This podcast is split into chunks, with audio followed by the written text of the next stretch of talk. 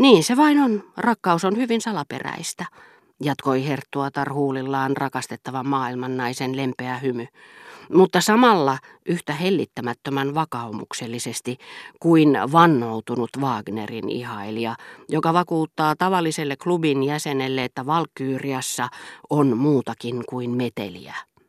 Itse asiassa kukaan ei tiedä, mitä varten joku ihminen rakastaa toista. Se ei ehkä ensinkään johdu siitä, mistä me sen luulemme johtuvan.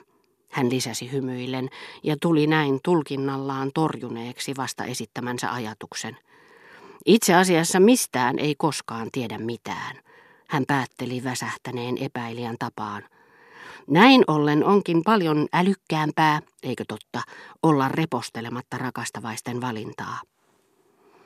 Mutta tuotuaan julki tämän periaatteen, hän rikkoi välittömästi sitä vastaan arvostelemalla sään luun valintaa. Tiedättekö mitä? Kyllä minua sittenkin suuresti hämmästyttää, että joku voi pitää naurettavaa ihmistä viettelevänä. Block kiihtyi kuullessaan meidän puhuvan sään luusta ja tajutessaan Robertin olevan Pariisissa. Hän rupesi moittimaan ja sättimään tätä tavalla, joka närkästytti kaikkia. Hän oli ruvennut elättelemään vihan tunteita ja oli helppo huomata, että tyydyttääkseen kostonhimoaan hän ei kaihtaisi mitään keinoja. Otettuaan lähtökohdakseen vakaumuksen, että oli itse moraaliltaan moitteeton, ja että tyypit, jotka säännöllisesti kävivät Labulissa, urheilukerhossa, jota hän luuli erittäin hienoksi, olisi pitänyt lähettää rangaistussiirtolaan. Kaikki ilkityöt, mitä hän suinkin saattoi heille tehdä, tuntuivat hänestä ansiokkailta. Kerran hän puhui jopa syytteestä, jonka hän aikoi nostaa erästä ystäväänsä Labulin jäsentä vastaan. Oikeusjutun kuluessa hänellä oli aikomus todistaa väärin, mutta niin taitavasti, että syytetty ei voisi sitä osoittaa. Tällä tavalla Block, joka ei sivumennen sanoen lopulta toteuttanutkaan suunnitelmaansa, arveli voivansa saattaa kyseisen ystävän suunniltaan ja epätoivon partaalle. Mitä pahaa siinä oli, koska kerran se, jota hän halusi rangaista, oli mies, joka oli kiinnostunut vain turhuuksista, Labulin jäsen, ja koska sellaisia tyyppejä vastaan kaikki aseet, kaikki keinot olivat sallittuja, etenkin jos niihin turvautui sellainen pyhimys kuin Block. Mutta ajatelkaapas Suonnia, huomautti herra d'Argencourt, joka tajuttuaan vihdoinkin serkkunsa lausumien sanojen tarkoituksen, piti niitä erittäin osuvina – ja etsinyt muististaan esimerkkejä tuntemistaan ihmisistä, jotka olivat rakastuneet sellaisiin henkilöihin, jotka eivät olisi häntä itseään miellyttäneet. Voi ei, Suonnin tapaus ei ole ollenkaan samanlainen, vastasi Herttuatar. Tietenkin sitä ihmeteltiin, koska se nainen on kaikkea muuta kuin älykäs, mutta hän ei ole koskaan ollut naurettava. Ja sitä paitsi hän oli kaunis. Oho, mutisi rouva de Villeparisi. Mitä? Eiköhän teidän mielestänne ollut kaunis? Kyllä hänessä oli paljon viehättävää, ihastuttavat silmät, kauniit hiukset. Hän pukeutui ihanasti ja pukeutuu vieläkin. Myönnän, että hän on nykyään pöyristyttävä, mutta hän on ollut kerrassaan hurmaava. Olin siitä huolimatta pahoillani, kun Charles meni hänen kanssaan naimisiin. Se oli ennen kaikkea niin tarpeetonta.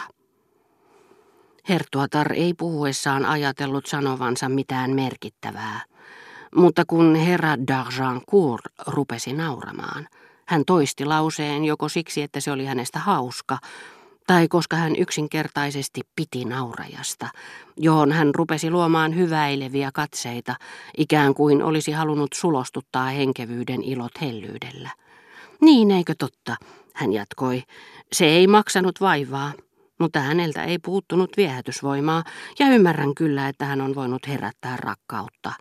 Kun taas tätä Robertin naikkosta katsellessa on totisesti naurussa pitelemistä. Tietenkin te voitte aina siteerata minulle Osien ikäkulua sanontaa, mitäpä pullosta, jos se suo päihtymyksen. Robert on luultavasti päihtymyksensä saanut mutta hän ei todellakaan ole osoittanut hyvää makua pulloa valitessaan. Voitteko kuvitella, että nainen halusi väen väkisin, että minä antaisin pystyttää korokkeen portaineen keskelle salonkia? Se nyt ei vielä mitään, mutta sitten hän ilmoitti, että aikoi asettua vatsalleen makaamaan askelmille. Ja teidän olisi pitänyt kuulla hänen lausuvan. Minä tunnen vain yhden kohtauksen, mutta mielestäni on mahdotonta kuvitella mitään vastaavaa. Sen nimi on Seitsemän prinsessaa. Seitsemän prinsessaa? Ai ai ai, sehän on snobismin huippu, huudahti herra d'Argencourt. Minä satun tuntemaan koko kappaleen. Tekijä lähetti sen kuninkaalle, joka ei ymmärtänyt siitä sanaakaan, vaan pyysi minua selittämään sen itselleen. Eikä se vain ole Sa Peladanin tuotteita, kysyi historian tutkija osoittaakseen olevansa aikansa tasalla, mutta niin hiljaa, että hänen kysymyksensä meni kaikilta ohi korvien. Te siis tunnette seitsemän prinsessaa, sanoi Herttuatar herra d'Argencourille. Onneksi olkoon. Minä tunnen vain yhden, mutta se vei minulta halun tutustua kuuteen toiseen. Jos he ovat kaikki samanlaisia kuin se, jonka minä näin. Hölmö. Ajattelin nyreissäni jäätävästä tervehdyksestä, jonka hän oli minulle tullessaan suonut. Tunsin karvasta häijyä mielihyvää todetessani, että hän oli täysin kykenemätön ymmärtämään Meetterlinkkiä. Tuollaisen naisen takia minä siis kävelen joka aamu kilometrikaupalla. Kylläpä minä osaankin olla hyvä. Nyt jos sitä kysyttäisiin, niin minä en hänestä huolisi. Näin juttelin itselleni, mutta nämä sanat eivät alkuunkaan vastanneet ajatuksiani.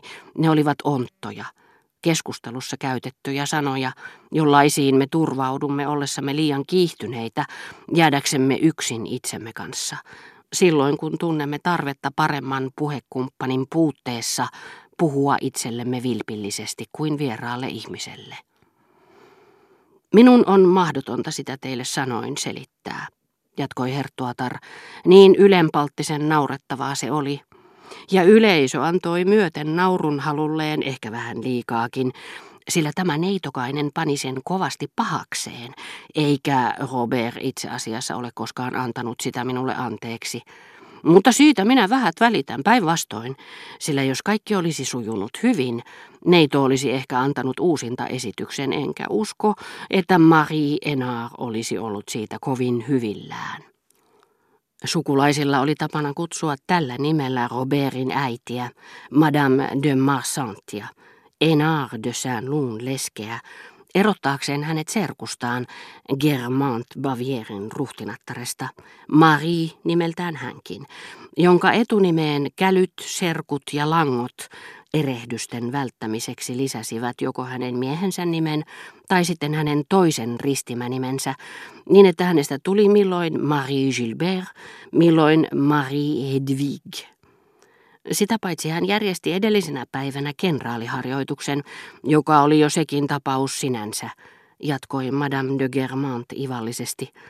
Voitteko kuvitella, että hän sanoi yhden lauseen, eikä edes koko lausetta, vaan neljäsosan siitä, ja sitten hän vaikeni. Hän ei sanonut enää mitään, enkä minä liioittele ainakaan viiteen minuuttiin. Ai ai ai, voihkaisi herra d'Argencourt.